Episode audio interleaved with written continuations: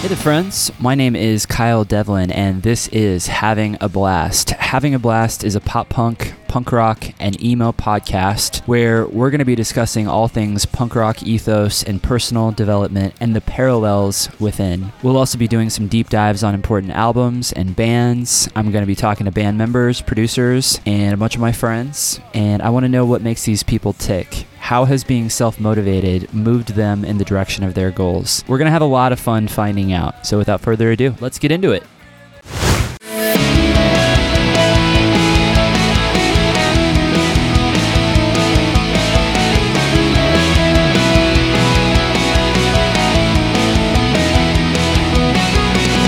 Friends. Welcome to the show. I'm extremely excited today because I'm chatting with a friend of mine that I've known for a few years now, Mr. Jason Trabue, drummer of the Casket Lottery. Jason is a jack of all trades. He's also the tour manager and production manager for the legendary band Garbage. And I actually caught up with him while he was on tour with Garbage, and they just wrapped their US tour opening for Tears for Fears. I met Jason a few years ago while he was home during COVID. We actually started training together. He was introduced to me by our mutual friend RL, and we realized that we had a ton of mutual friends in common as we grew up in the KC music scene. I'm a huge fan of the Casket Lottery, and Jason did a killer job on the latest record, Short Songs for End Times. He's an incredibly talented drummer. Jason has run the full gamut of not only playing in several bands, but also working with bands that we all know and love Motion City Soundtrack, Thrice, Jimmy Eat World, and the list list goes on and on. I had a blast catching up with Jason. He's such a solid dude. It's always a pleasure hanging out. So, without further delay, please enjoy this multifaceted combo with Mr. Jason Trabue.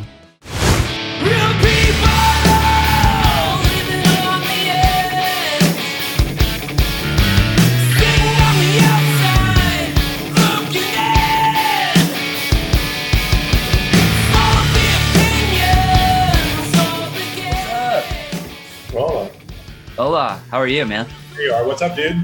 Good to see you, dude. Yeah, what's going on? Not much, man. Can you hear me okay? Can you hear me? Yeah, yeah, you sound great. Okay. Yeah. Awesome. The other day I was doing a podcast interview and I didn't realize it, but my mic, the cord was just slightly out. Mhm. And I was talking to a guy that I'd never spoken to before. He didn't know what I sounded like. And it dropped my voice down an octave. Oh, shit. so luckily I had a failsafe. I had another mic that was recording, just the computer mic. So I used that instead, but I had to piece it together. you had to do. You had to like match the WAV files or whatever. Yeah, yeah. It was it was a lot of fun. Yeah. That's when it gets really fun editing these podcasts. Yeah, man. Okay, so cool. No low octave, Kyle. That's good. I was just scribbling notes here, so I have some sort of cohesive set of questions to ask you. It's good to see you, man.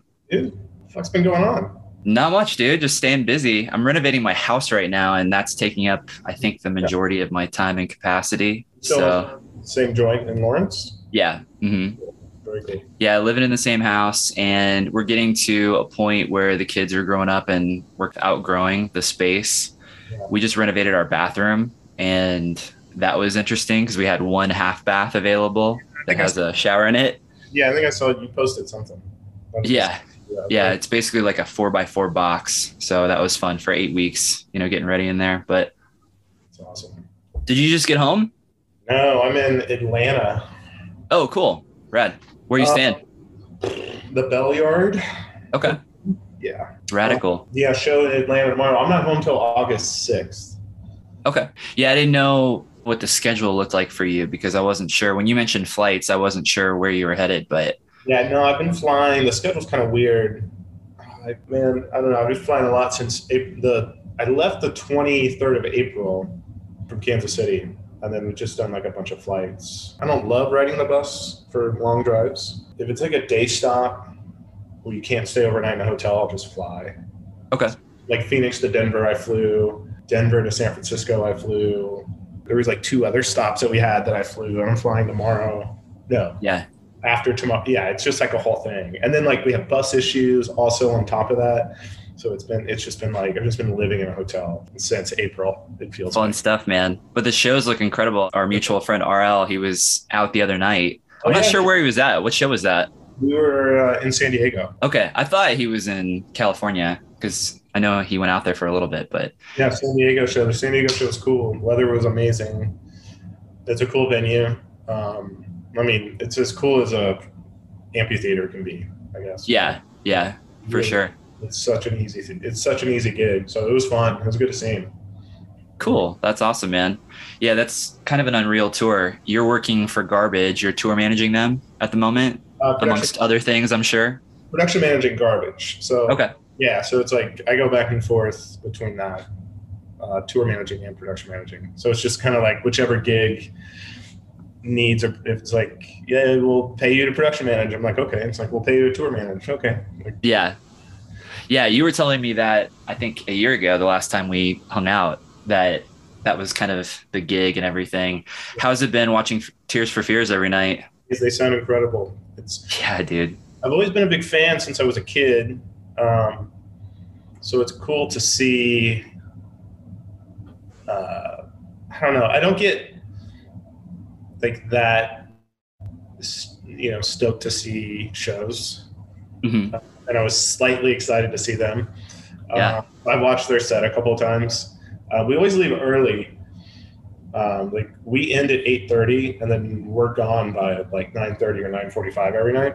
hmm So we don't really get to see their set because we're just like we're going to hotels we're off to the next city. But um, there's been a couple times I've stuck around, um, like when I know I'm flying the next day, like I'll just stay at the venue, Yeah. watch the set. They sound ama- They sound absolutely incredible. Like Dude, I believe it. I've watched some of the videos and just their television appearances, and they just seem so incredibly tight.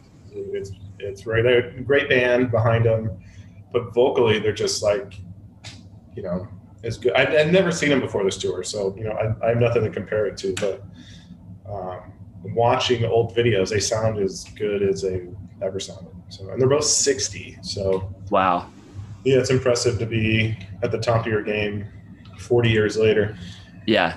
Yeah. That's Garbage. awesome. Garbage has been around for almost 30 years now, and they're, you know, Shirley's sounding as good as she's ever sounded. So, I believe it, man. Two legendary bands for sure. It's cool that Tears for Fears asked Garbage to go out. That's a really cool pairing. I wouldn't have thought about it initially, but when I saw the, I think it was you that posted that Tears for Fears sort of handpicked them and wanted them to go out. yeah, I think there's a combination of, well, Garbage is kind of reaching the, like, I don't know what the correct term is, like iconic or legendary status. Like, they've Yeah. been around long enough that, and their music is has held the test of time. So they're getting that, they're getting to that point where, like, one, they work a ton and people know that, like, bands and promoters know that. And it's like, oh, okay, 25 years later, you're still getting a longer run with even new songs that they're doing. And uh, um, like they just put out a record. I think it was last. I don't think it was 2020. I think it was 2021, early 2021. Yeah. Yeah. Out a record. That's great. There's a lot of really great songs on it. So I think people recognize that. I think Tears for Fears sees that. And like, okay, well, we just want one band and we need a really good band. And, you know, who Yeah, is for sure. yeah, who is a band that we can like relate to also, you know. I think that's part of it because like when you're 60 it- trying to you know, Garbage is really good about bringing out young bands. hmm Shirley I know, works really hard at finding like young talented bands, but I also think she like not to speak for her, but I also think she is finding bands that she can like relate to, even like the younger ones. So there's to me, there's always been like a connection with them um, mm-hmm. because it's not just like a random, hey, you know, garbage. We want to just add this band. Like they don't really do anything like that. So like Tears, I think Tears for Fears going out and picking them probably had a bit of like, oh, we can relate to them. We have mutual friends. We respect what they do and then what they've done. Um, and of course, if I think if you're in garbage garbage's position, Tears for Fears asking you to go on tour, you're just like, holy shit. Hell yeah. Yeah. Full circle moment, I'm sure, for those guys. They, Garbage, I, I think they're admirable, or it's admirable, the fact that they consistently put out records too. I think since 2012, they've put out two or three records since then. I mean, that's pretty consistent. I think a lot of these legendary bands, legendary status bands, sometimes they, they sort of stop releasing new music and they just tour? Yeah, there's been three. I think there was a record in 12, a record in 16, and then 21. Um, Yeah. I think it was 21. I don't know. You guys can look it up. I think it was last year. I'm pretty sure. They're playing two. The set's an hour every night. and They're playing two new songs, and they kind of like they kind of like rotate. They, I think it's two new songs. They rotate when they play them. Yeah, they're ro- well, yeah, it's two new songs, but they're playing three right now, um, and they just rotate one in and out. You know, so um, the songs are cool. Yeah, dude. Um, yeah, I we're dig the new record a lot. Yeah, we're about to do some headlining stuff, and I think they're going to play probably some more new songs, which will be cool. So I, I don't think I've, I haven't done I haven't worked a headline show with them since 2019. It's been three years. Like early 2019, I think was the last headline show I worked with them. So Cool. yeah, everything else has just been like an hour set, and they have so many great songs. It's just like it's hard to put a set list together if you're only playing an hour. Yeah. Yeah. When you're one of those bands, I'm sure that's something you can spend some time on looking at the sequence of the set and everything. And If you if you have three records, it gets hard to build a set list. I feel like it's true, man. Yeah. Especially if you're really, really wanting to play some new stuff. you know, 'cause you're going to feel closest to that. yeah. You put out like a fifth record, and it's like in Casket Lottery. Nathan and I bicker about that because he wants to play all the new stuff, and I want to play all their old stuff. Like that's rad. there's five records and like EPs to choose from, so it's like it's, like, It's a lot of material. yeah, let's go through 60 songs. We have to play 10. And, you know, Yeah. You know, okay, well, we got to play two new ones. You know, and Garbage has got 120 or whatever it is. And, Right. You know, it's like, okay, we're only playing 10 tonight, which 120 songs are we, you know, Tough to narrow it down, man. yeah. So For sure. there's always the songs you have to play, and then there's always the songs you want to play. Yeah. Yeah. And speaking of the casket lottery, they played in Chicago Mhm. two nights ago. Is that right? Yeah, Chicago, Michigan, Chicago two nights ago, Michigan last night, and They have a show tonight. uh, yeah, I should know. Okay.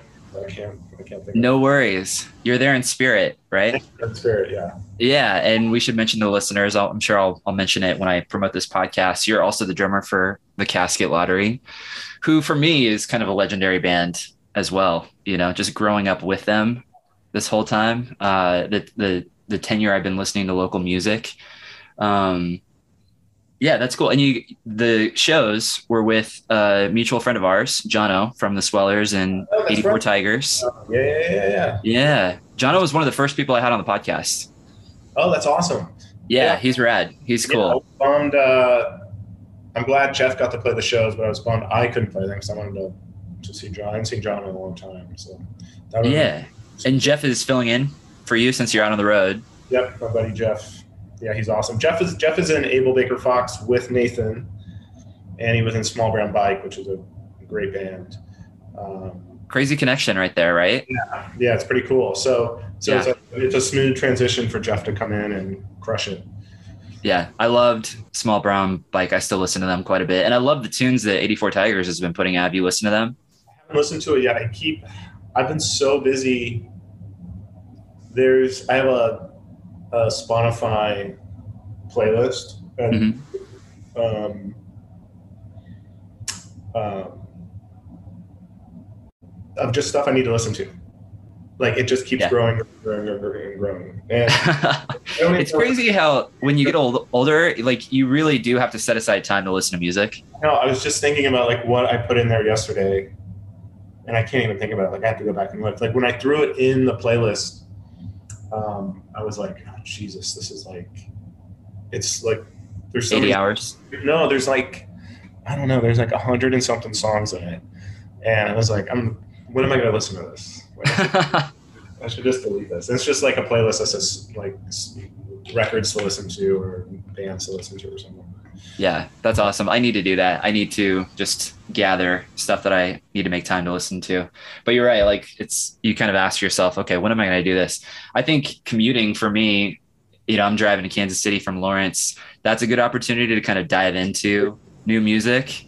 but I listen to a lot of audiobooks and podcasts as well. And I feel guilty not listening to certain podcasts, you know? So it's just so much media to consume. And yeah, it gets a little overwhelming for sure.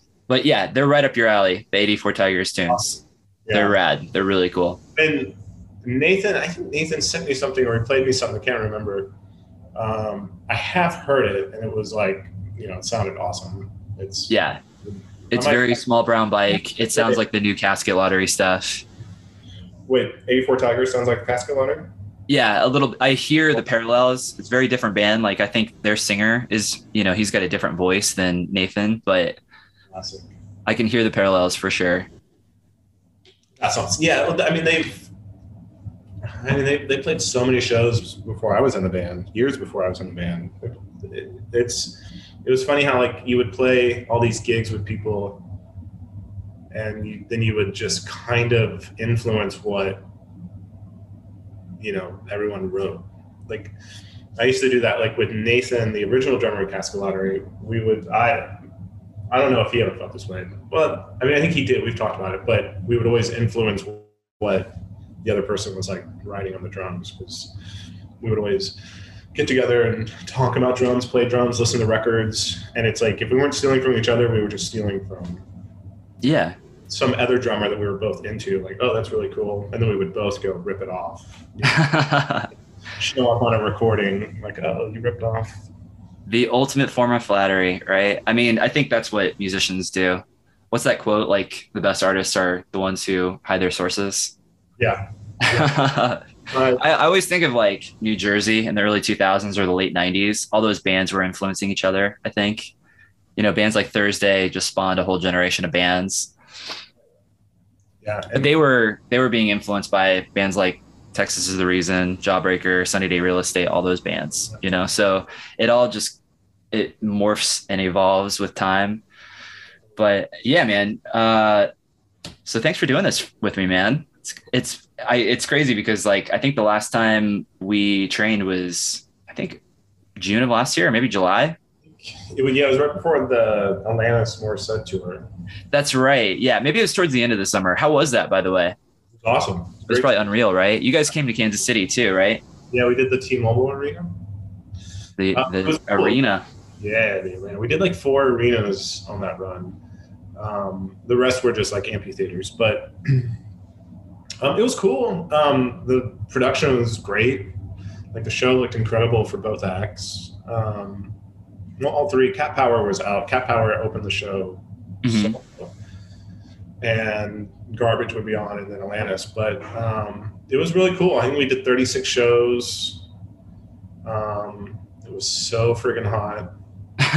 yeah, outdoors most gigs, but um, it was cool, man. It was fun. We're kind of like we're redo we're meeting back up with her in like a month, and then we'll do another month with her. So for some European gigs. No, just Canada and and the Northwest stuff. okay, cool. Yeah.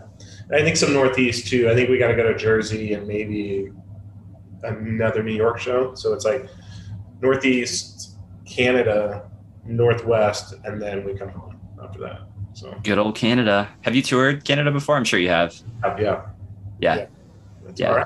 yeah. some of it's cool, some of it's not so cool. But. Yeah, that's what I hear. We never made it into Canada. We walked into Canada uh, the transition phase right by Bagnall Dam on tour once, just to say we, we went to Canada.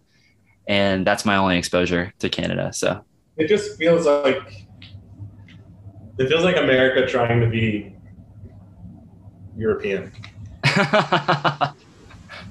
that's that's a really I think that's a pretty succinct way of putting it. Actually, I've never been there, so I don't know, but that that sounds right. I mean, it's fine. Yeah, yeah, it's Canada. It's yeah. fine. Yeah. So let's go back to the beginning. I mean, we don't have to go over your entire life story, but I think it's always good to give people context, give the listeners context. You were born in 81, right? Yeah. And you just had a birthday? Yeah, just had a birthday. Happy belated. It was really nice seeing Shirley's message on social media, garbage, their message to you. That was really sweet. It was very, very nice. Yeah. Yeah. It's always validating when very sweet your friends are yeah. putting it out there like that. I like that a lot. Um, so you were born in 81 and that means you you grew up in the 80s like I did. I was born in 84, but I remember the 80s well. And w- I mean, what did you do? You remember the first thing that you really like gravitated towards? Because you be, you ultimately became a drummer. So did you hear Genesis and that was the end? Yeah, that was part of it. I think. I mean, my first memory is the '85 World Series of the Royal that the Royals won. So I was 4 Mm-hmm. Um, that was like one of my first like real memories is celebrating that with my uh, sister and my parents. Like we went to the parade and stuff. And I like I, remember the games. I remember what you know, the games were on. Um, so I, that's where like my love for baseball came from. So Mhm. that was like always a thing. Like I was playing little league and t-ball and stuff in the 80s. Um, but in the 80s, I was rocking Def Leppard and Yes. Genesis, like that tail end of the that weird era of Genesis where like Phil was becoming massive as a solo artist, and then they were still doing things like Land of Confusion, and they had that wild video for that. They played that video all the time. I remember that one specifically. So that so, and my dad was a huge Genesis fan. He more of like the Peter Gabriel and like the progress stuff. Um, like he still likes the later stuff, but it's just like not. It's totally not the same. Yeah. So Genesis was always on. So yeah. So then I like gravitated towards that. Um, but I used to like, I man, I played the crap out of Hysteria. Um, Def Leppard's Hysteria. Like I listened to that so much when I was a kid. Like 80, Such an iconic record. Yeah, I, like- I think of Def Leppard often when I think of the 80s. Yeah, me too. Like that was a big thing. Um, and then, yeah, that was really about it. Nintendo. I was really into Nintendo in the eighties. That was awesome. Yeah, as Um, most of us were. Real quick, not to cut you off, I got to show you something fast. Oh, oh, I know that earlier. Yeah. Oh, yeah. My my grandmother, she passed away about a year and a half ago, and this was in her basement. So this is the one thing that I kept. Amazing. Yeah, but it's Yeah. got the whole, it's got the lineup and everything. 1985. I've got that same one, but it's just like in way worse condition than that. Yeah, this one's in surprisingly good condition. Yeah, that was really good condition. Um, but yeah, that was like that was the '80s. The '80s for me was like baseball, Genesis, Def Leppard, uh, Saturday morning pro wrestling.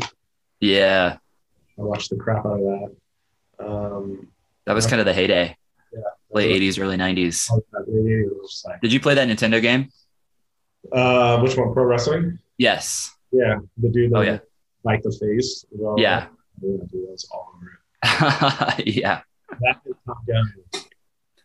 The- that's awesome. So, I mean, you were in school in the 90s, but Yeah. when did you when did you start playing drums? How old were you? Uh, I started playing drums in '95. Okay. Yeah, so I was 14. Um, and I think it was. I'm not really sure, like, really what it was. I think my parents were just like, "You want to play an instrument?" I was like, "Yeah." Like, okay, because like my dad's a musician. They never really like forced us to do anything. They would always just asked. Like, I remember them asking when I was young, like, "What do you want to do? Do you want to play?" You know, I was just like, yeah, "I just want to play little league. I want to play t-ball, you know, stuff like that."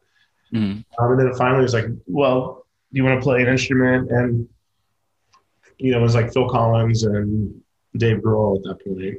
I was like, "Yeah, I would, let, me let me do that." So I went. They got me. I went to the conservatory UMKC in '95 and started taking percussion lessons. Okay. So you started with lessons, Mm-hmm. listening to a lot of Nirvana and stuff. Yeah, I was listening to that and Pumpkins. Um, a lot of Pumpkins, a lot of Soundgarden, Pearl Jam, like stuff like that. Iconic drummers, man. Just like yeah, anyone like I just started gravitating toward all, all that stuff. And then my dad would give you know Neil Peart and obviously Phil Collins and then John Bonham. Yeah. You know, so I knew about all those guys and listened and listened to them quite often. There was a lot. There was like a Genesis live record there was Exit Stage Left, I think, which is a Rush, a live Rush record, which has got like a cool Neil Peart solo on it. So I would rip that, and I would rip the Genesis, the the Phil solo, and I would I'd have to take you know I'd take them into to these this class that I was taking, like a like a percussion. Uh, so we'd always have to bring in stuff. So I would like rip, I'd rip the drum solos. When kids were bringing in like beats, like I remember this kid brought in Steve Miller's The Joker and was like, "Oh, I really like the drum beat on that." And I was like, "The fuck? Like this, like what are we doing?" And then they're like, "Okay, what do you have?" And I was like, "Uh, Neil Peart's drum solo to." I think it's YYZ. I can't remember which one it is. It's been a while since I listened to it. But yeah. and I remember the instructor was like, "Okay, I guess we're gonna listen to this for eight minutes." So then, know, and this kid, like, they played half of the Joker, and listened to eight minutes of Neil Peart soloing. So that was like that was like the kind of stuff I was into. But then, but then it just became like Dave Grohl and John Bonham, and then all the weird math rock stuff after that. You know? Okay, cool. Yeah, I'm just thinking of the Joker's be like do do gap do do do do Oh, gap. wow. Like what the hell? That's I really like this beat. I- that Literally was probably when I became like real jaded at a young age. I was like, this why am I here with these kids? Like all like so after that I eventually got like private lessons and did that for like three or four years. okay, cool. Yeah, I was gonna ask you how long you did. I did guitar lessons for about the same amount of time. Yeah, I I, I did private lessons between UMKC and the private lessons, it was like four years, I think. And then this like just started joining bands and then went back to this guy Gogo Ray, who's like a you know major drummer in Kansas City, and he's known he's known all over the place. Like Ray's Ray's unbelievable. But I started Yeah, he's kind of a local legend, right? Yeah, and um, yeah, I studied with Ray for like a year in 2003 and four. Um, and then I was taking lessons up until the pandemic again. Um, Oh, cool. Yeah, from this guy, Todd Strait, who's a incredible jazz drummer. Red, That's right. Yeah, you were doing a lot of jazz drumming while you were home yeah. during COVID. I remember you telling me that. That's awesome. So- And and so as one does, generally you're gonna get fairly proficient at your instrument and then you're gonna ruin that by joining a band, right? Pretty much. I started listening to early Blink and like NOFX, and I, all of my uh, Steve Vai, Joe Satriani licks just went out the window. Well, we got Kansas City was for drummers. I don't know if it was for guitar players and bass players, but it was really competitive, but competitive in a good way. Where it was maybe I was just young and innocent, to where it was still fun. So there was all these great drummers that were older than me that were really like welcoming. So when I was like 18 or 19 and had gotten into a band that was playing clubs and and the bars and stuff. What Yeah. band was that? Trelise, which was um, there was this band called Reflector that was around. Uh, I don't know if you remember that band or not. I do, yeah. Yeah, so Jared, when Reflector broke up, Jared started a new band and found me on like a forum. I had, I would like, I left, I graduated high school, was in the stupid high school band. Me and my buddy Evan were trying to start a band and we couldn't find anyone. So I just like went to an online forum. Like, remember when the forums used to like the replies were all like zigzag, you know? Yeah, I do actually.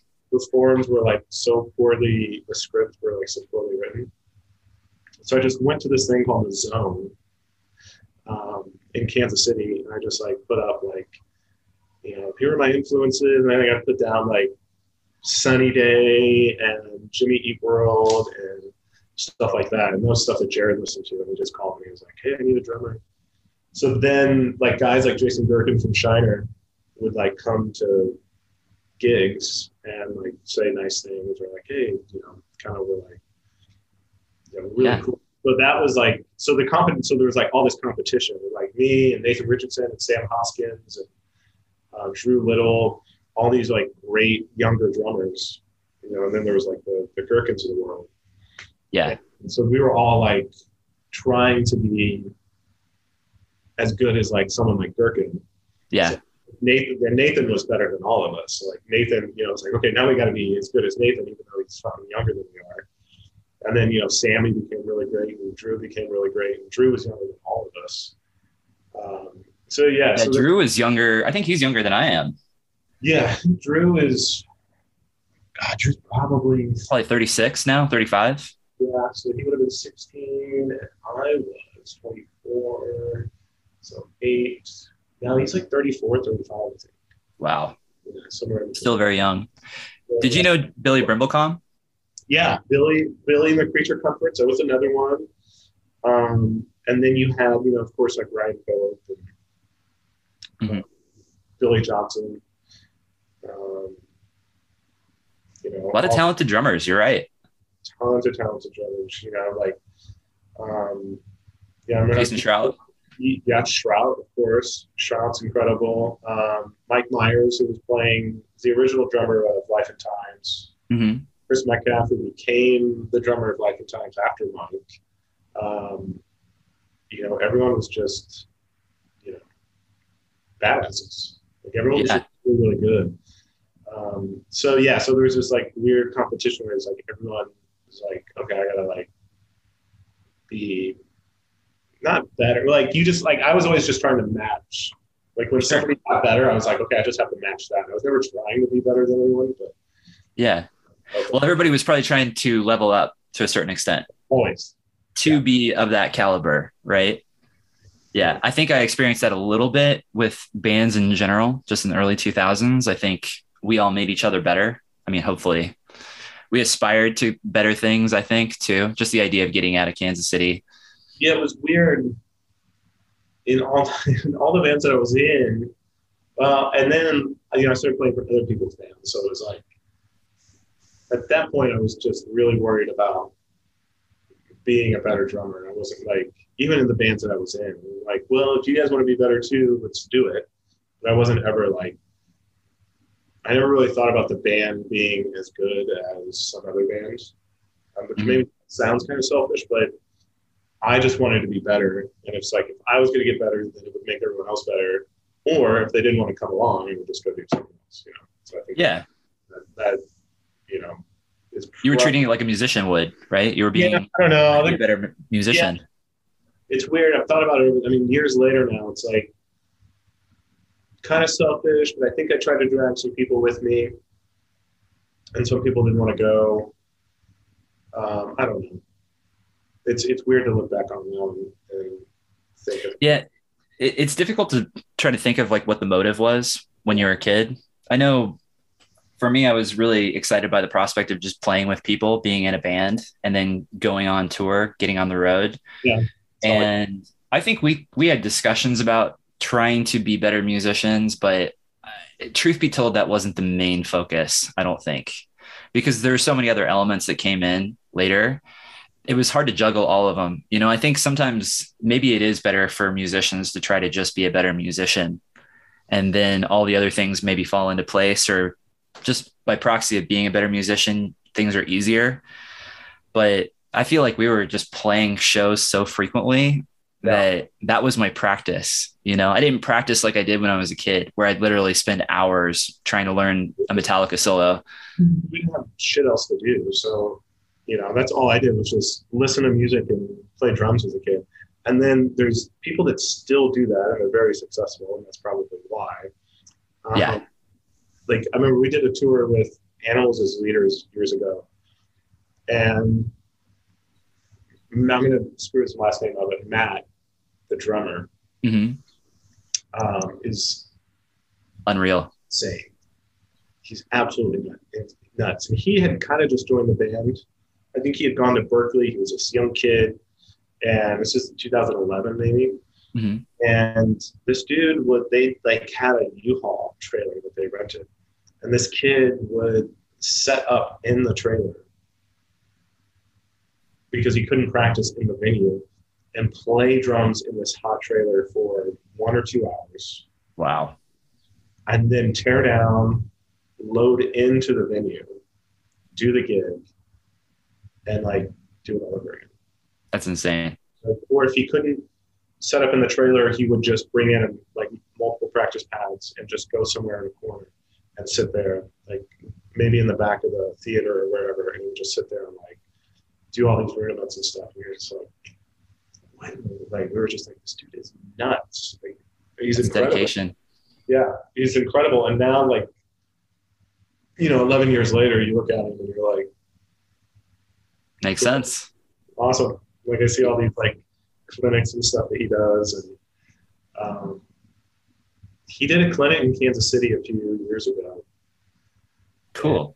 Uh, yeah, like we went back and forth, and, and I ended up not being at home, but I wanted to go see him because I was like, I was like, fuck, dude, this is like incredible. Like Yeah. What Like- band were you out with when you guys toured with them? thrice, thrice, because I was working with Oh, that's right. I forgot they went on the road with them. Yeah. That's true. Riley and I were just like, like every night, just like In awe. Yeah, Riley's just like, I don't want to go play. This is so stupid. Like, why do I have to go out there after that? Like, it's ballsy, you know. I love Thrice, one of my favorite bands. Yeah. We've worked we've worked with them and toured with them quite a bit.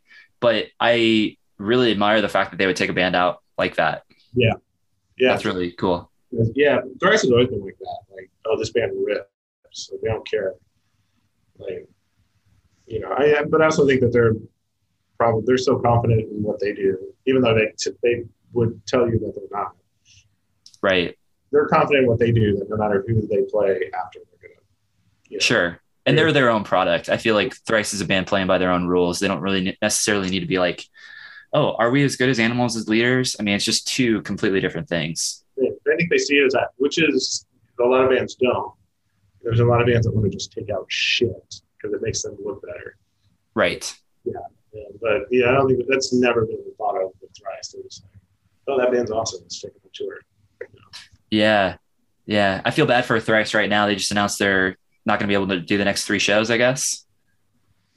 Yeah, I got some friends. I mean, obviously friends out there, but there's a can. There's a dude from Kansas City that's drum teching for uh, Riley right now. So Okay. yeah, he's he's come out with Casket Lottery a lot. Cool. um, and done merch with us. His name's Kevin. Kevin was in uh, RL's band, Maps for Travelers. Oh, cool. Awesome. Yeah. Yeah. yeah. I know who that is. Kevin Medina, yeah, he played drums, um, which is another drummer I didn't mention because Kevin's so young. But um, that was like the wave after us. Then Kevin was like, Kevin was the wave where there was like only Kevin and like no one, no one else because it, Mhm. it was like 2010 at that point. So we had all like, my bands had all broken up, and Gerken's band, like Shiner, had broken up like years prior. You know what I mean? Like, Yeah. so Kevin was like this second wave of drummers, or third wave rather, and it was like just Kevin and no one else. Kevin was like on an island. It was it. Yeah, Kevin's a river, and he was just like on this island by himself. Like, yeah. I remember playing a lot of shows with those guys and uh, I always enjoyed watching him play. He's a lot of fun to watch. What was the name of the guy who was in Boys Life? John, um, John, it's not John. I forget his last name. I, he was a talented drummer too. really good drummer. Yeah. drummer group that we're in. Um, he lives, I think he lives in Overland Park, maybe. I don't know. That doesn't surprise me. I feel like the singer of Boys Life, he's still in KC. I think so. But Yeah. I think it's John. I apologize if I am incorrect. it's all good, man. I didn't mention, like, he was awesome. I always forget to mention Boys Life. Um, because it seems like they had such, like, by the time I got, by the time I was in high school, it, it felt like it's the same with Coalesce, but Coalesce, I'm just closer to the people, obviously. In high school, it was like listening to those bands, and then those bands were like gone. Like, oh, Yeah. and you're like, what? You know, we're like, Came and went. yeah. And I didn't discover them until I was like, you know, 15, 15, 16 years old. So it was like, they had all the material before, but then they just didn't have much of a lifespan after that. Um, Yeah. Really influential yeah. for the short time that they were around. I just had uh, Jim Suptic on the show at the end of last year, and he was mentioning Boys Life and how they were really influenced by them. Yeah, I think casket lottery was well for Nathan and Stacy. I think it was it was like you know because I, they're just a little bit older than they are, or if if they're the same age, they just start them up. I don't, I don't know how that that time frame is so odd because Nathan was so young when he was in Coalesce and when they started Casket Lottery that it's all like crazy to me, like that some of these like great Casket Lottery songs Nathan wrote when he was like 15, which is insane. Which is insane to think about. Um, so it, you know, but I know that I know that they really like Boys Life, and I like Boys Life too. But it was just they're a couple years older than me, so like by the time I like I said, by the time I found it, it was like a Boys Life is done. It's like okay, well, you know, it's, it's same thing with Kill Creek too. I really, yeah, I really like Kill Creek, but I was like, oh, who is this band? You know, like, oh, well, they're, they're kind of breaking up. Okay. Yeah. Sure. Yeah, it's a bummer. Yeah, a lot of great talent though from Kansas City and Lawrence, yeah. for sure. And then you played in local bands, and we were talking about gravitating beyond that, doing some other stuff. You had a short stint in Dead Poetic, which we've talked about. You toured with them in 2004. Is that right? Right after New Medicines came out. Right after New Medicines came out. And the drum, Nathan Richardson, the original drummer of Casket Lottery, was doing that gig before me. So that's how I got. That's how I got the gig. I've been writing his. Okay. I've been writing his coattails since 1998. That's okay, um, man. Smart. Um, yeah, he get he hooked me up with that gig in 04. So that was cool. That was a lot of fun. I still have fond memories of that tour. It was good tour. Yeah. Did you guys play Cornerstone or any of that stuff? Was it, it in the summertime or? Um, it was um, it was like this two, two or three. I can't even remember how many shows. There's so many shows. I think I have a laminate. Like I have this old laminate somewhere.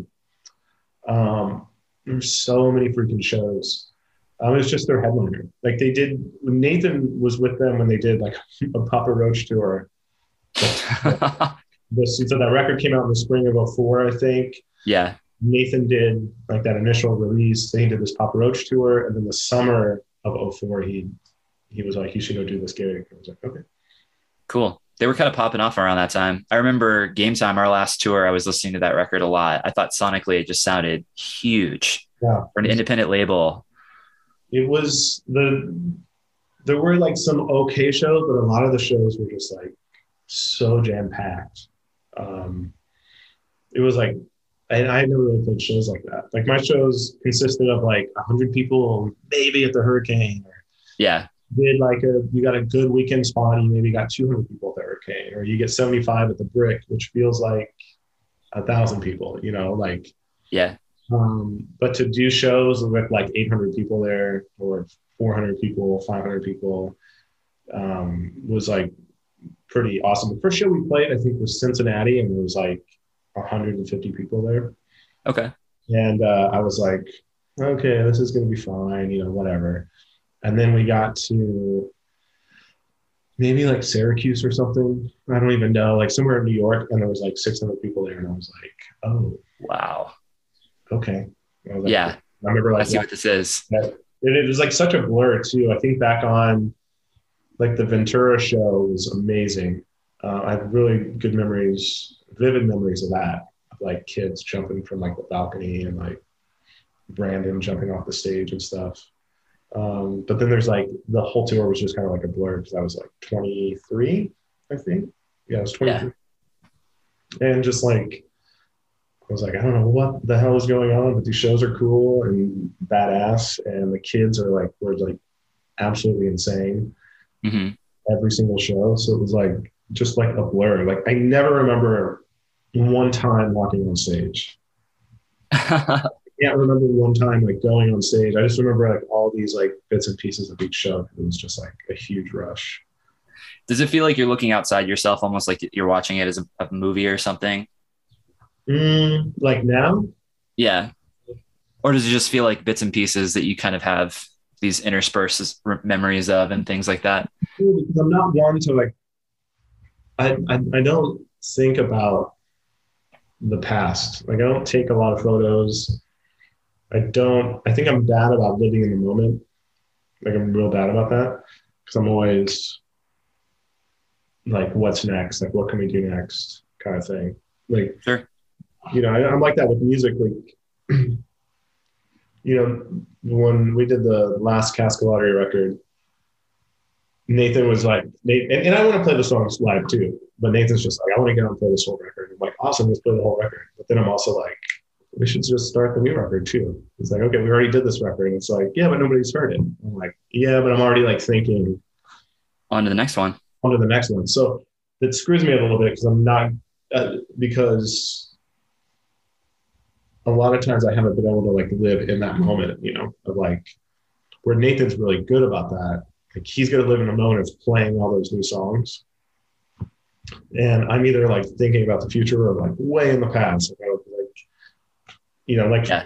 10 years from now, it'll be like, oh, we should play all the entire short songs for end times. That would be awesome. And they're going to be like, no, we've already, record's 10 years old. We'll be like, yeah, but we should play all those songs. It's really cool.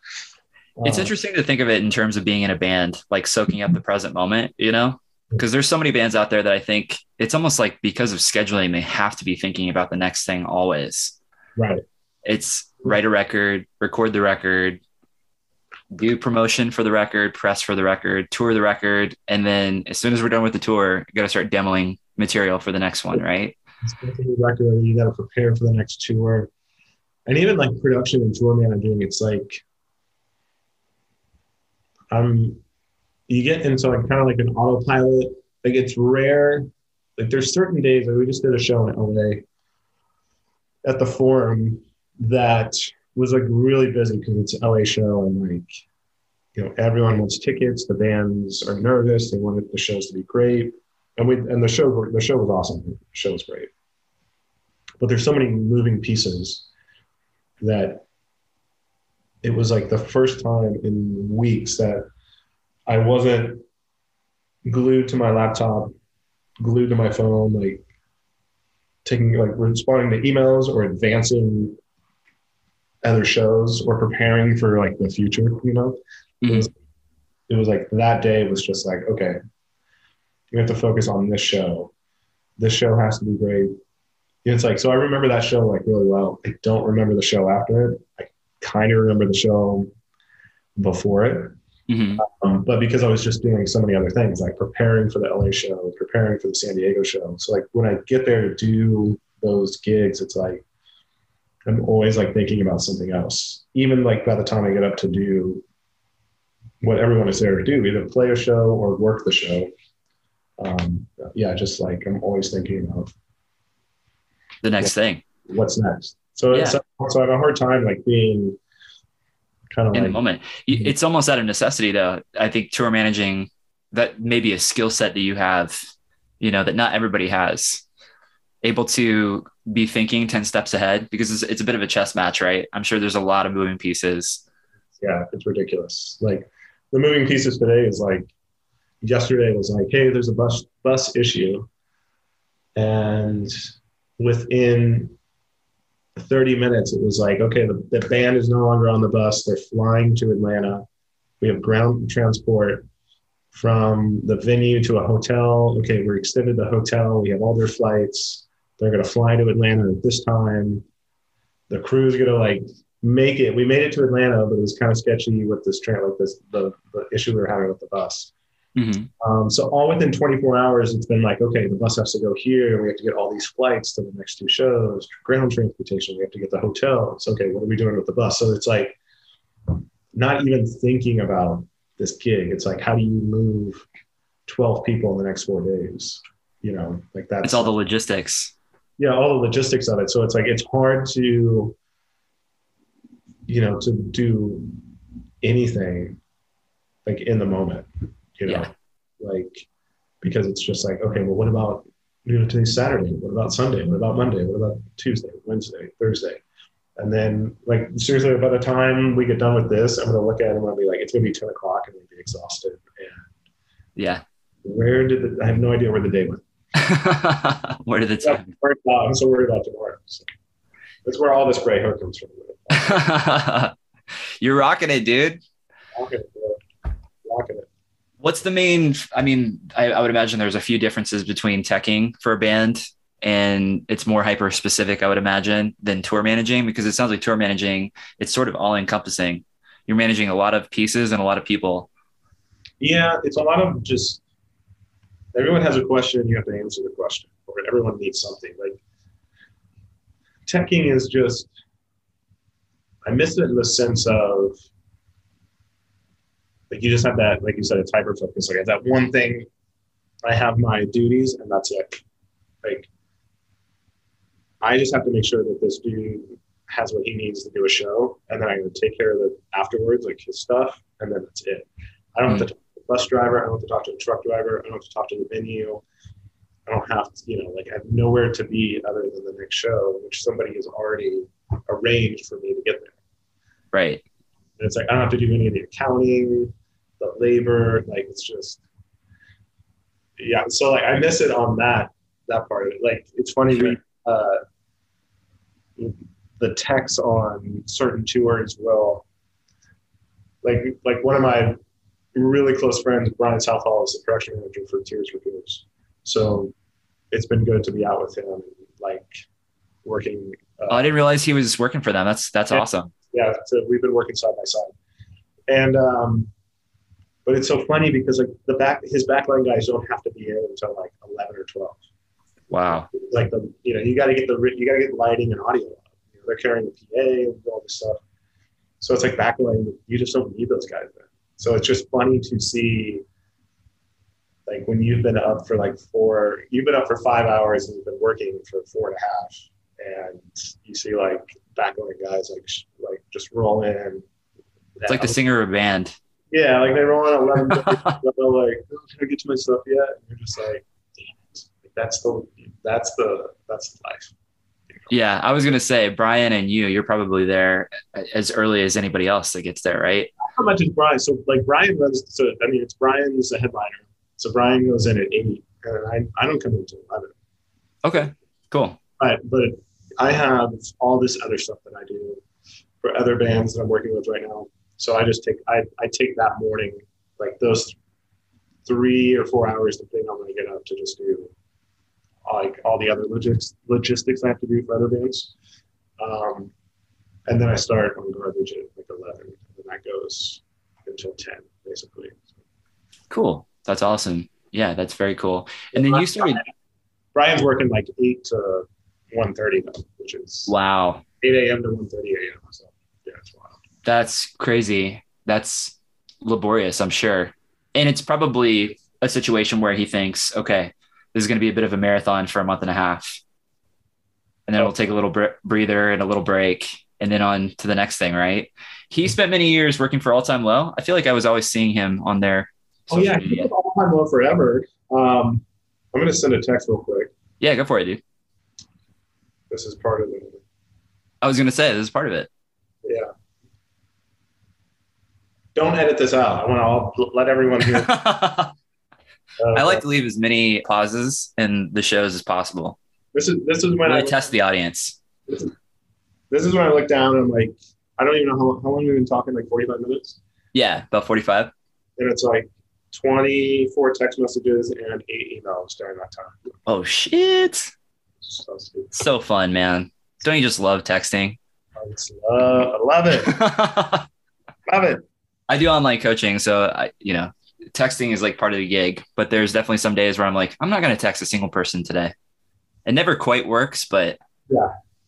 um, no, Southall was Southall's been with All Time Low for a while. He does kind of the same thing I do with other groups. Like he'll he'll work with them remotely, which is what I'm which is what I've been doing this year too. So um, so he's oh working with bands remotely. That's cool. Yeah, yeah, yeah. So that's kind of like this post COVID world of limited crew and yeah. Uh, stuff like that. So yeah, so he's still doing some stuff remotely with them. Okay, that's cool. They just put out a killer cover. Uh, I mean, it's produced as all get out, but I like it. It's the the Weeknd song. Yeah, I guess Ryan told me they had like, um, I know the band, but I don't know the band. Like I don't know the band like their music really much at all. Um, he said that they did like a single during the pandemic that was really big evidently. And he was like, it sucked because it was like their biggest song ever, and they couldn't do shit with it. So it's like, yeah, Yeah, they put out a record in 2020, literally right after everything went down, and it ultimately had the biggest hit of their career, which is kind of ironic and interesting. But I don't know. It seemed to work out for them because I feel like there were still bands releasing music, and a lot of people were listening to music, and it was music was a recourse for people during the pandemic. So I know it was for me. I'm sure it was for a lot of other people. Yeah, I don't know. Blocked 2020, obviously. Uh, Forever. I know we started training together. Yeah. Uh, and then I played softball, and that was about it. That was my that was my 2020. Yeah. Softball, training, uh, and hanging out. Yeah, but like people wouldn't hang out though. Some people would hang out. Like I had a group of friends that would hang out. Um, RL included, but we won't tell anyone that we hung out April of 2020. Um, we were we were isolated. in some ways, people are still yearning to hang out with other people. So I can't remember. RL got a hot tub around that time. That's right. Yeah, he did. Maybe the summer of 2020. I can't remember what it was. Exactly. I think it was. I think it was the summer of 2020 because we were training at the same time, and he had mentioned that he was putting in a hot tub. He was like, "I'm gonna get a hot tub." I'm like, "Dude, I'm just gonna be over here like nightly." and you were. I feel like you guys hung out a lot. We hung out a lot. Um, he was very. He was excited to have you in town because, you know, you, you've been on tour for so long. He would mention the fact that it's just been kind of nice having him around more often. Yeah, it's been 17 years since I like slowed down. So like crazy, right?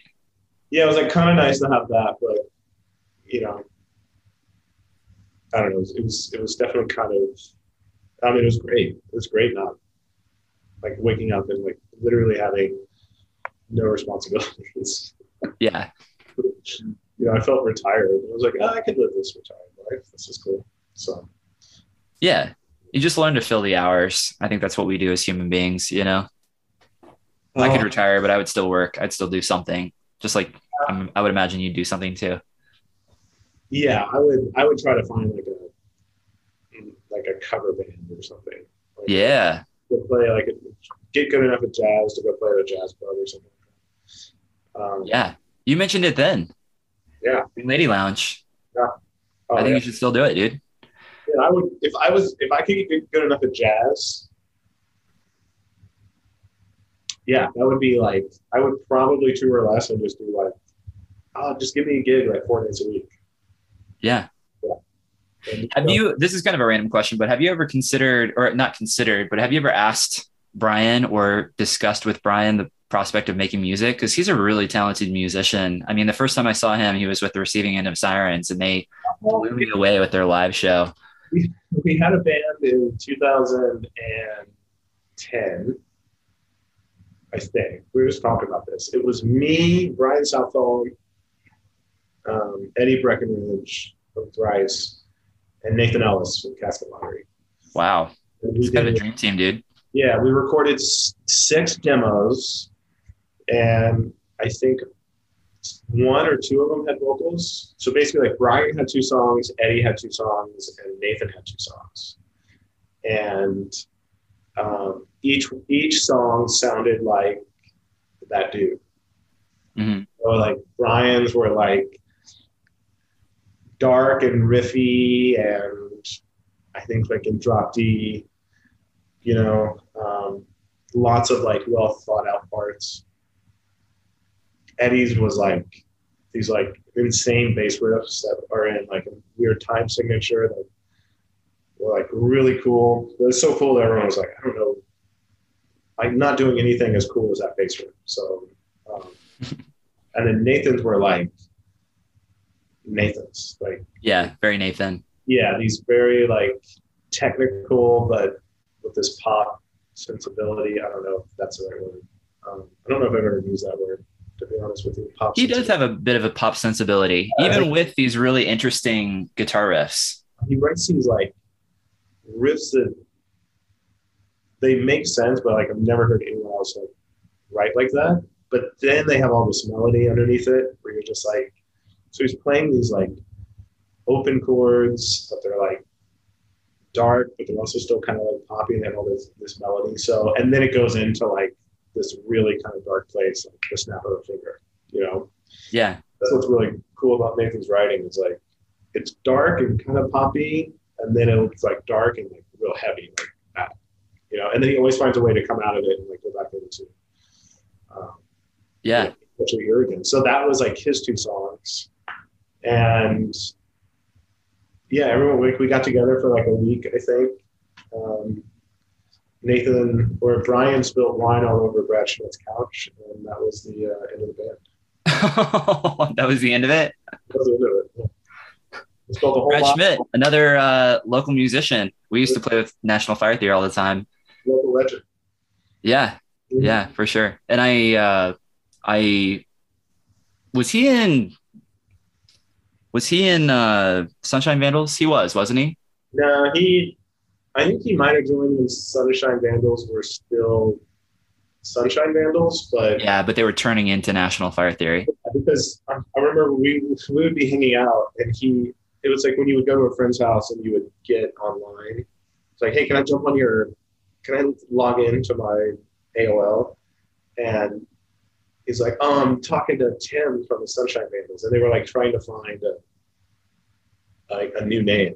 And I remember like for some reason I, I remember this well. We're like in a basement somewhere, and we're like, hey, like we want to like go somewhere and do something stupid. And Brad's like, hold on, we're trying to work on a name. And we're all like, we don't care. So National Fire Theory was one of the uh, was one of the options. I remember. really? Did he come up with it? No, I, I don't know who came up with it. It was like National Fire Theory. Mayday was another one, and Okay. I can't remember what the other one was, but uh, Yeah. that's a random. It's a very random memory that no one cares about, but I Uh, care about it. That's it. That's all. I, it, that's what this podcast for is just for Yeah. me. but yeah, man, that was that's wild. National Fire Theory was awesome. That- They really were. They were completely underrated. Game Time played a show with National Fire Theory, and our guitar player Kyle borrowed Brad's guitar, I believe, and was not super nice to it. that would have been they hated us from that point on, which is totally fair. that would have been John or Tim. It was probably John's. Tim would never let Tim wouldn't let Kyle borrow his Gibson. I wouldn't. Yeah, yeah. I, not a, not even close. But I do remember. Uh, I really enjoyed that band. I like that band because I like the Sunshine Vandals too, but they were clearly going in a more mature direction. It was very Foo Fighters rock. But I think the first show I ever saw at G Coffee was Sunshine Vandals. oh really? Yeah. I think it was them and Ruska Bank. Ruska Bank. Yeah. I have not heard that name in like 20 years. That's incredible. that was where I really discovered a lot of local music. I was G Coffee. G Coffee. Yeah. I was I was so young I couldn't even drive. I had friends that would drive us or our parents would take us and we'd go see local bands. And that's where I met Rob Lofton from Diversion and Ryan By. They played a show together at G Coffee. Met Ryan Johnson. Uh, was that the old G Coffee in Olathe? Yeah. Off Santa Fe. Yeah. Yeah. Yeah, that was the one I used to go to. I saw I saw Sunshine Vandals there in '96, I think. Wow. 96, Yeah. something like that. Nuclear Family too. That was another local pop punk band. Um, yeah, I loved going there. It was just that was so cool. That was where I met a lot of really cool people and friends from lots of different parts of Kansas City, and and then I met Kyle Kummer and Gabe and Nick Pick and all those guys, and then it was like all these worlds combining, all these satellite people that knew each other.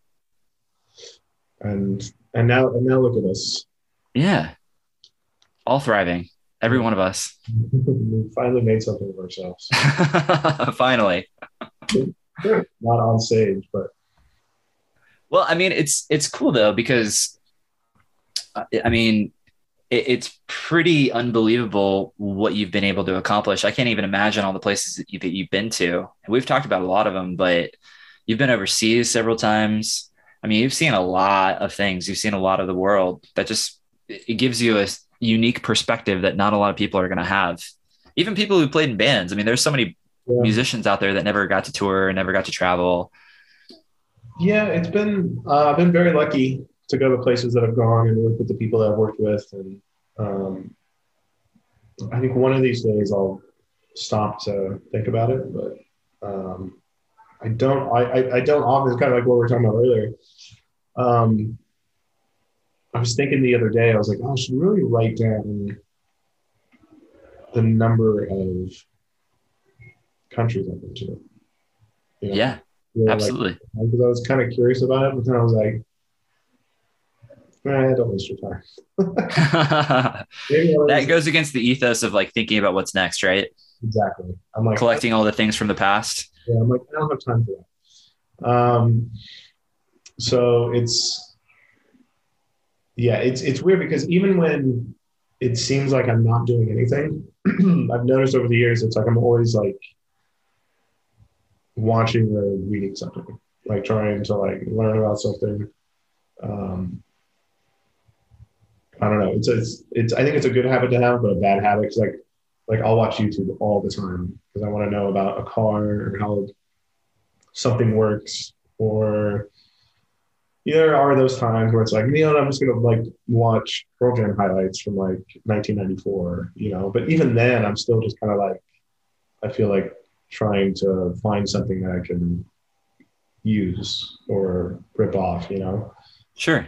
Um, so yeah, so that's part of like, I guess the whole. Even though maybe I'm enjoying that thing in the moment, I'm still like thinking about, well, how can I, how can I use that in the future, or what am I learning here that I can use down the road? You know. So we Yeah, for sure. It just Yeah. keeps it keeps that zest for life. I think you Yeah. know, just being inspired by things. I I don't. I get a little some. I get sometimes a little uh, peeved with people who are are uh, just kind of shitting on everything all the time. Um, in in the sense that like there there are no more things that light them up Mm, and make them excited about stuff. You know, and I've I've had seasons of my life where I've ventured into that territory and I'm usually not very happy when that's the case. Mhm. But I mean, I think in the context of you, you're talking about, you know, I want to be inspired by something. I might take a nugget from the past, but it's towards something in the future, right? Because you guys, the Casket Lottery, you guys just recorded some songs, right? Some new tunes. we I maybe we might have four, maybe six drum takes that I did before I left. I can't remember, but um, yeah, we're like slowly trying to um, put something together. I don't know. I don't know what it is, but Cool. The songs are cool. So we're trying to, you know, we're trying to figure out something with it. But that was like a rush to kind of get those down before I left. Yeah. So, let's do this because I'm going to leave, and then you guys can do, you know, all the other stuff for a couple of months. But um, Maybe an EP or some singles. yeah, I don't know. I mean, it's interesting because like I know Jimmy World they just put out a single, and they're putting out singles for a while. Um, so I'm interested to see how that goes for them. We are by no means anywhere close to Jimmy Eat World, but I I like the idea of like not grueling over a ten or twelve song record. Yeah. I like the casual, just like oh, we got a couple of songs, let's record them and put them out. We got a couple more songs that we like, let's record them and put them out. You know, Same. I like that because it lends to the idea that you're inspired. You can just go in and do it. Yeah. You know, you're not you're not trying to finalize a few songs that may not quite be there. Right. I think what probably helped me, in a sense, like maybe get, um, I don't know. I, I, I get, I think maybe overwhelmed when it's like, you got to go out and play, hey, let's go play this record. And I'm like, okay, well, how do we choose from 10 songs? Like nobody wants to hear 10 brand new songs Right. but that's part of the, the the thing with me like not wanting to deal with that part of it. Because like there's this oh, there's already this like group of new songs from the last casket casket lottery record that we play. And there's like two that we don't play which are the ones that i want to play. But they're also like they don't they wouldn't sound great live probably. So it's like that kind of so then i get like annoyed with that. I'm like, well, why did we record songs? that But then I like you don't translate live. Which songs? um, Unalone, which has the Bill Bruford Lynn drum that Ed did on the record. Yeah, I love that song. Um, and um, Feel Nothing, which is Yes, that was the song I was thinking. yeah, um, which is cool. But I think that I don't know. It's like on the record, it, it doesn't. Well, there's a lot of production in it too. Like it's chopped up, kind of. Like Ed did a bunch of like really cool shit on that song. So I think Yeah, there's some cool production on yeah, that one. like and to Nathan, I think Nathan has a good point like that. It's like, well, it just doesn't translate really good live. And it's like true. But then it's like then you have to become like a computer band and we're never gonna be a computer band where it's like we're running tracks and stuff like that. Sure.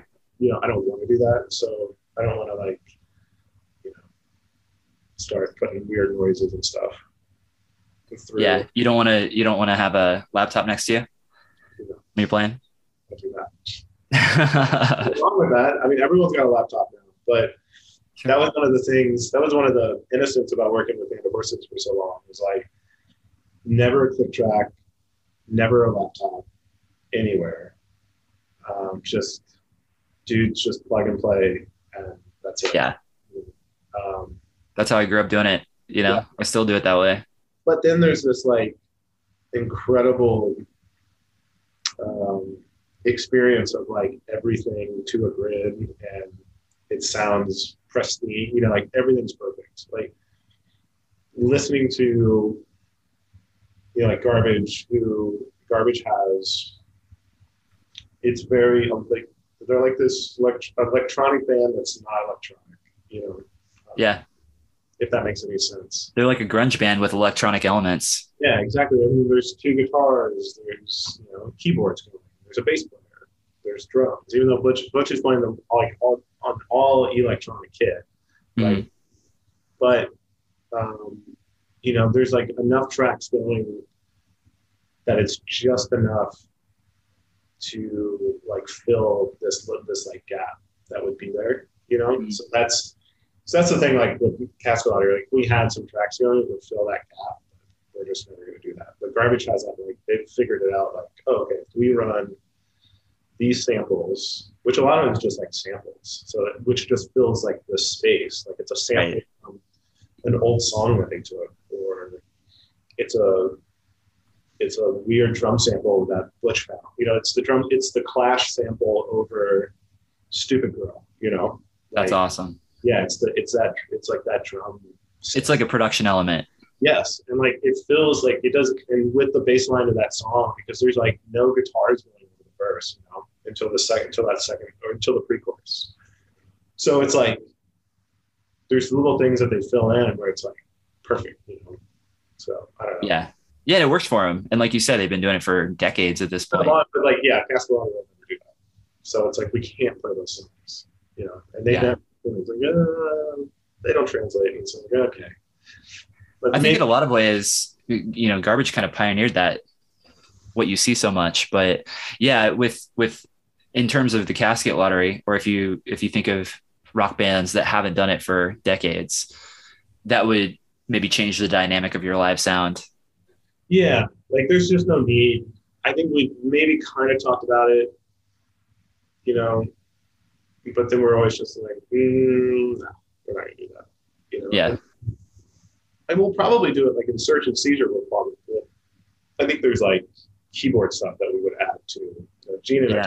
about, like, oh, we did this keyboard stuff. And it's like, well, yeah. So now I'm just like, well, with that band, I can just rip off what Billy does and Butch do and Garbage Yeah, and say, oh, well, this is how Billy and Butch do it. You know, so for sure. Yeah, and we do. We haven't even mentioned "In Search of Seizure." I was listening to the record. The record's really great, man. It sounds awesome. Yeah, that was fun. We wrote that during the pandemic. We recorded it early 2021 and sent it to Vince Ratti, who's an awesome mixing engineer. Um, uh, Vince lives in Austin, and Vince did a killer job mixing it. Um, So he mixed the record. Okay, yeah, Vince did. And Vince, he did a great job. Yeah, Vin, yeah, Vince is a killer engineer. Um, he and Gene have a have a friendship, so that's where that that came from. Um, so we tried to mix it, wasn't happening at all. Just sounded like we got great sounds. Like the sounds are really cool. When we tried to mix it, it was just like it had no balls and was just think everyone was kind of like burned out anyway. They could listen to everything too too much. So Too close to it. yeah, too close to it. But all the keyboard stuff and like other production stuff that Gene and I put on it, we were like, oh, we should just run all these live. If we ever play a show, who knows? Yeah. It's like, do local shows still happen? they do for the most part. You'll have to let me know if you're in town. You guys play. Yeah, absolutely. But yeah, that's I, I like the idea of like going down that road a little bit, like doing some, you know, filling in some production stuff. Um, Within Search of Seizure because it's a three piece, right? yeah, it's just a three piece too. So it's like, well, we definitely need like that other that other element. Um, Yeah. you know, That that other uh, instrument in there. yeah, just something in there. You know, kind of like fill. There's a bunch of like keyboard pads and stuff that we put on the record, which like, if you ever listen to it again, you might be able to hear like a lot of like, like low synth stuff that's going on. And Yeah. think- and Vince mixed it all really well. So I think if you took that away, um, It might be missing something. Yeah, it would, it would be like missing a lot. If I gave you the record without that, the keyboard stuff, and you know, you would be like, oh, there's a giant gap there. You know, so Yeah, for sure. That's cool, man. What's the record called again? uh, I can look it up. it's a great question. I should know this. Um, Look it up. nothing natural. That's it. Yeah, yeah, Uh, yeah. so- Yeah. it's all good, man.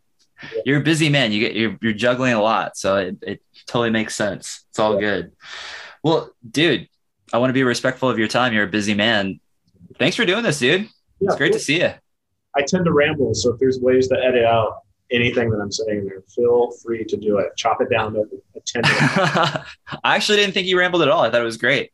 Cool. I mean, I think it's it's fascinating. We've talked so much about the the dynamic of of working for bands and touring with bands and things like that, but I, I learned a lot just in listening to you talk about it. And it gives a good overview. I think there's a lot of people out there too. They really, they really appreciate and like hearing about the behind the scenes stuff, especially with production for live shows it's just cool, you know, because these are the things we don't really think about. We tend to take it for granted. We buy a ticket and we show up to the venue and we watch this amazing performance be laid out before us, before our very eyes and ears. And we don't really often think about like all of the the moving pieces and the the necessary crew to make it happen. Yeah, it's pretty wild. It's it's a uh, it's there's so many moving parts at times that it's it's it can be overwhelming for some people. You know, Brian Southall is a uh, they've they've had their own you know issues on this tour with just technical stuff. You know, like not, nothing major, but just stuff that's out of everyone's hands. And like, dude is like a rock, you know. And same thing with Don, who's Alanis's production manager. Like same issues last year. Like going into COVID, like coming out of COVID and doing this massive tour, and Don was just like Yeah. was you, you know like nothing him. And it's like you have to have those people, otherwise it's just it's Alanis can't show up at nine o'clock and go on stage at nine fifteen. You know, um, Right. you know, if you don't have someone there that's just like all of the bullshit that's coming in left and right, just like batting all away. Yeah, you got to stay calm and collected. Yeah, yeah, so you- for those people to be like, okay, like if you can do it, I can do it. You know, Yeah, yeah. Not everybody has that innate ability. I don't think I could do it. I'd just be crumbling left and right. I'd just be I've been around the people that crumble, and it's like it is. It's one of the the saddest slash interesting things to be on like a large tour where someone in charge doing production or tour management just like crumbles because yeah. I'm sure. and it's it's wild. We've seen it happen more times than not recently. It's like whoa. Like, Yeah, that's where human psychology really comes out. Yeah, exactly. It's like, damn, it's crazy. That's uh, those are different stories for different days. Yeah, for sure. Well, we'll maybe we'll do this again someday when you're back in town. We'll do it in person. Yeah. But dude, it uh have safe travels, man. Thank you, brother. Um, ya. train again sooner than later. Yes, absolutely, for sure. Wh- When are you back in town? August sixth. August 6th. That's right. You mentioned that. Okay, cool. So that's coming up. I mean, So you got a month and a half, yeah, couple months. yeah. So I'll be in touch. I got some stuff this fall with Jimmy Eat World, and I'll Very cool. dipping in and out of town in Yeah, and they just announced they're coming to KC. They're going to play the Uptown. September. So yeah, so come on out. Yeah, come to the gig. Let me know. Hit me up. Yeah, yeah, for sure. We'll do. Well, have are you are you off tonight or do you have a gig? Um, I'm off tonight. I'm gonna go. I'm actually gonna go work out right now, and then come back Cool. here and keep working. So Rad, man. Yeah, I, I'm glad you're still working out. Where are you working out? just I just I just go to the gyms at the hotels. Cool. How have they been so far? It's like every other one. There's a gym. So Yeah, hit or miss. yeah. So it's like I'll try to run a couple of miles, feel awful because I'm all like running sucks so much for me. I hate it. Um, but today there's like a nice gym, so I'm like, okay, I can actually go and like feel Get a lift in. yeah, feel productive about something. That's great, man. You got to get that serotonin, those those dopamine hits, right? Exactly. Yeah, yeah, that's for sure. I have a couple clients, and they're always tra- they're traveling for work and stuff, and it's the same thing. It's very hit or miss in terms of hotel gyms. And for this, that requirement's very low on our hotel priority list. So Uh, much say in it. So, you know, does does do any of the garbage? Uh, I'm sure they're they they've got their exercise of choice, right? yeah, like Shirley's great about maintaining on tour. Like the, the schedule just doesn't allow it. That's the problem. Like a lot of like a lot of the guys are good about like, you know, especially like someone like Duke. Like Duke will walk for hours. Like Duke will just like pop up in the morning and just go three, four, five miles. Wow. Okay. You know, like won't phase it. You know. Yeah. Uh, and then Shirley's schedule is just like intense. So she's like she's great about maintaining her diet. Like that's her like her thing. She's Okay. she's like Also very tough to do on the road, right? I mean, schedule makes it difficult, and just she yeah she's really she's really good about it. And she's like really strict and uh, so and then she run dude that that woman is like I'd be curious to see how many steps she gets in during an hour set because she is just like she's Yeah. all stage back and forth, you know. So like she's she's getting a pretty massive workout in. yeah, just that alone requires the stamina and the aero- aerobic capacity. Exactly. And yesterday was like so hot and shitty in Florida. It was like everyone after an hour was just like, you know, beat. yeah, it's humid as hell down there right now. Yeah, so yeah, so that's their workout. So they so they so they get enough in. But for me, it's like I'm usually like sitting at a desk or, you know, sometimes you know get out on the stage and move some stuff. But you know, I just gotta I just gotta run.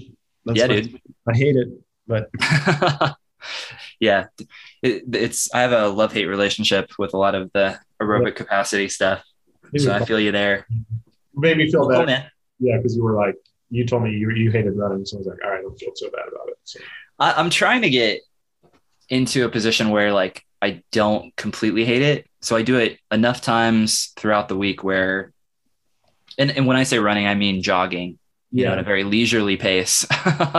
it's more just so that I can maintain some sort of aerobic capacity lung wise, you know, because I'll walk, we walk all the time, especially now we've got a dog. So our dog w- jumps at the bit to walk any chance. So we're doing three or four walks a day. But if I can get to a place where running kind of sucks, but it doesn't totally suck, that's that's where I'm trying to get to.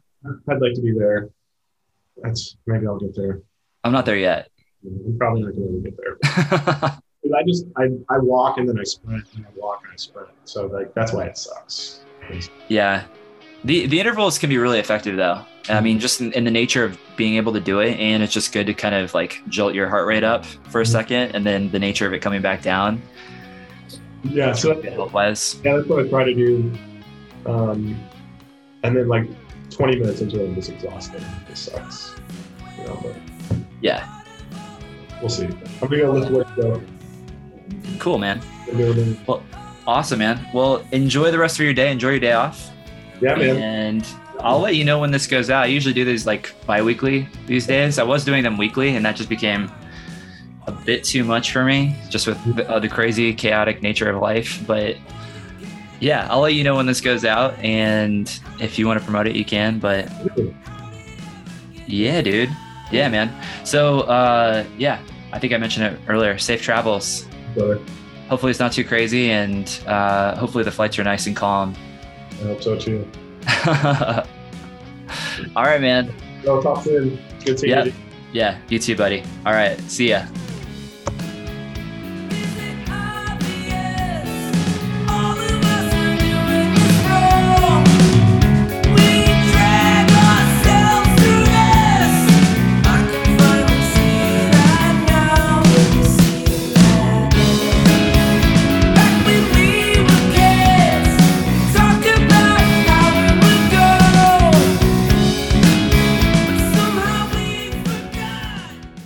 Hey, thanks so much for listening. I really do appreciate it. I hope you had a good time. I hope you enjoyed this episode. If you would like to help the podcast out, if you want to do a massive solid for us here at Having a Blast, if you could just leave us a review, a five star review would be incredible. I'd really appreciate it. Wherever you listen to podcasts, another thing you could do would be to share this podcast with a friend. Anyone who enjoys this type of music or personal development in general. All right, I hope you're having a wonderful day. Hopefully, you're having a blast listening to your favorite records. Take care, and I'll talk to you later. So close your